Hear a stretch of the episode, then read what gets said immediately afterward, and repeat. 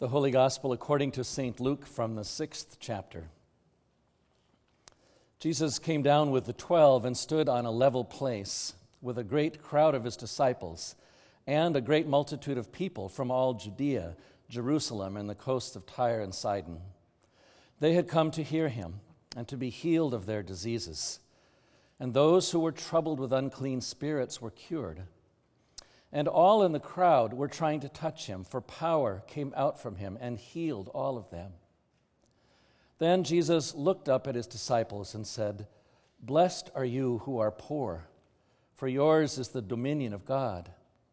Blessed are you who are hungry now, for you will be filled. Blessed are you who weep now, for you will laugh.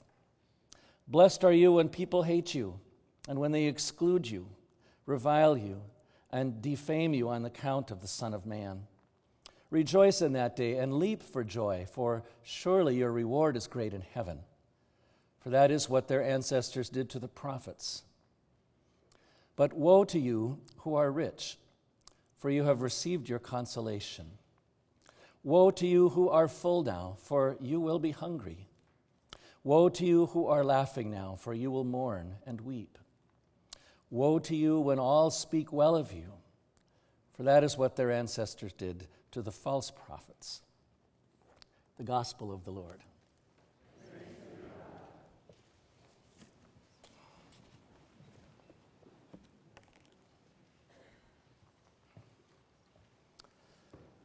Last Sunday, my wife Linda and my daughter Kirsty and I went down to California to be with my mother and siblings to be at my mother's bedside because we all had heard that she was in hospice care and that her time was near. So, after 96 and a half years of life, her journey was coming to an end. And we were thankful for the chance to be with her. Breathing was getting harder and harder by the hour as we got there and spent time, but she was still able to speak words in between the breaths and to listen as we spoke and sang and prayed, she got up some strength to speak and she said, They put me on hospice, just so it was out there in the open. she knew what that meant in general, but she was still processing what it meant for her. A little later, she looked at all of the people who were streaming to her bedside and she said, What's all this about? I don't know what her emotions were at that point or what thoughts were going through her head. I do remember the time some years ago when us siblings all thought that it was her last hour and we gathered in her room and we sang and we prayed and we cried. And observing all of this, she pushed herself up on, a, on her elbow and said, Well, I hope to be back. Which, of course, happened. And maybe she was feeling that way again. We won't know.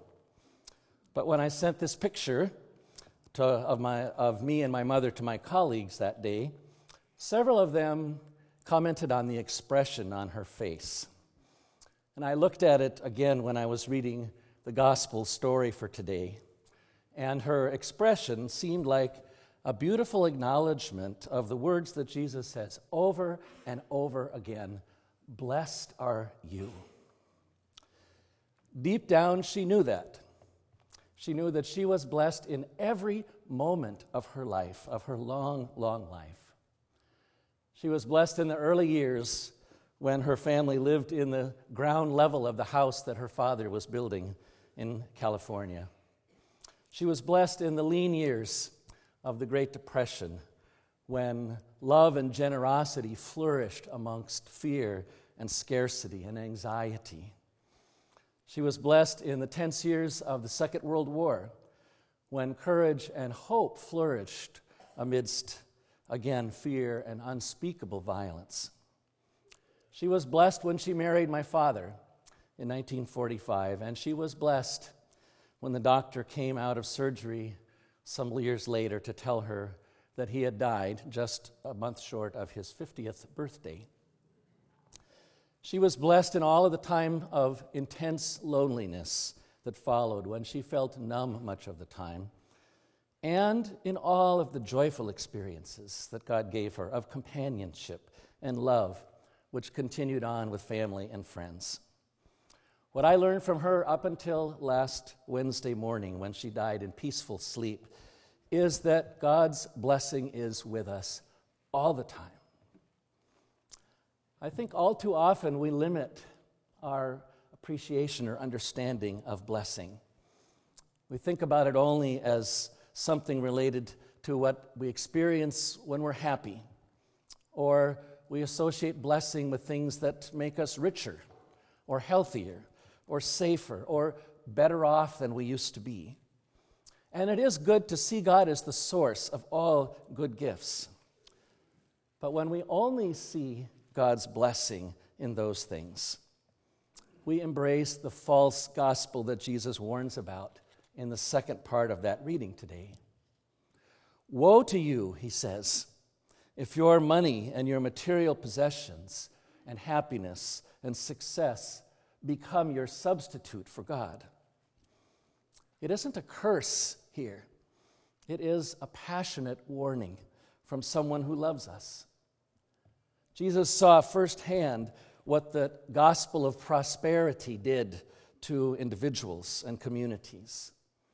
It not only reinforced the unjust social structures of the time, which divided people into haves and have nots, but it left a huge body of people feeling as though they were cursed and abandoned by God because of what they didn't have or didn't feel. In my way of seeing, that must be why Jesus began his teaching in the way that he did. When he looked at those who were poor at the time, those who were hungry, those who were sad, those who were hated and excluded, he said something completely unexpected. He said to them, Blessed are you. Yours is the kingdom of God. I'm sure that many of them heard that and thought, blessed? Really? You call these life circumstances blessed? But that wasn't the point. Jesus wasn't saying, I don't think, that poverty was a blessing, or hunger, or grief, or hatred, or exclusion, or any form of suffering that threatens the health and the well being of a child of God. What he was saying instead is that the people themselves were blessed. And that the promise of God's kingdom was as real for them as it was for his own mother when she said, Surely from now on, all generations will call me blessed, for the mighty one has done great things for me. From what we know, the physical circumstances of Mary's life didn't undergo any great change at the moment that she said that but her understanding of who she was to God and her vision of what God was doing in her and in the world was completely transformed. She knew, Mary did, deep down, that God was looking upon her with favor. In these days following my mother's death, I like to think about the profound impact that Mary would have had on her son, Jesus. Because even as a young teenager, Luke says, she had a way of seeing that just transcended the way most of us see, and certainly the narrow vision of her society. And that must have been one of the great gifts that she passed on to her son. The early years of their family life together was filled with all kinds of stress. King Herod's plans to kill Jesus forced them to flee as refugees to Egypt. We don't know how long it took them to finally get back to Joseph's hometown of Nazareth, but the journey had to be fraught with all kinds of challenges and setbacks. And the community there in Nazareth was a hard one to read. As we saw in the gospel lesson just a few weeks ago, at one moment they spoke well of Jesus, and in the next they tried to kill him. I think his own resilience that day and every day must have come from something that he saw and he learned from his mother, from the woman who said, Surely all generations will call me blessed. Her vision became his vision, and I think it shaped every moment of his adult life. And it's the clear vision that he has in our gospel story today when he looks at not only his own life, but at the crowd gathered with him and says, Blessed are you. So that they would never forget who they were to God. When we let those words speak to us today, they carry, I think, the same power that they did in Jesus' home and in that level place where he preached. They carry the same power that they did in my home and in every place where people hear that they are God's beloved children, blessed, loved by God, and that God's kingdom belongs to each one of us.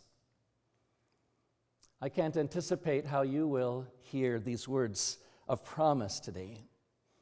I can certainly understand if they sound strange to you because of what you are experiencing right now.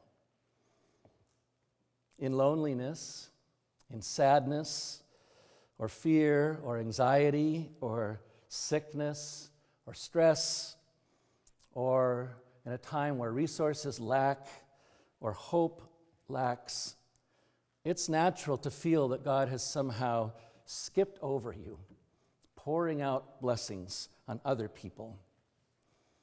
If it helps, I can say what I believe, which is that none of those things are ever God's will for you or for me. Just as Jesus never willed poverty or hunger or grief or hatred or exclusion or suffering of any kind on anyone in his time, I can't believe that the risen Jesus would will harmful things for any one of us. But he can do what he has always done. He can promise us again today that we are loved and cherished by God in every moment, every moment of our journey here on earth. Not long before my mother died, we were singing hymns at her bedside. She was working hard to breathe with her head moving back and forth as she inhaled and exhaled. We weren't sure what she was hearing or understanding, but then on a song close to her heart, she chimed in with a strong alto voice perfect submission, all is at rest.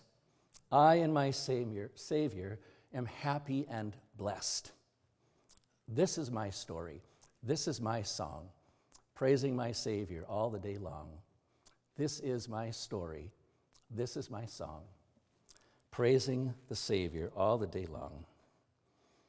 May God grant to all of us that blessed assurance that we are loved and blessed now in this moment and in all that is to come. Thanks be to God. Amen.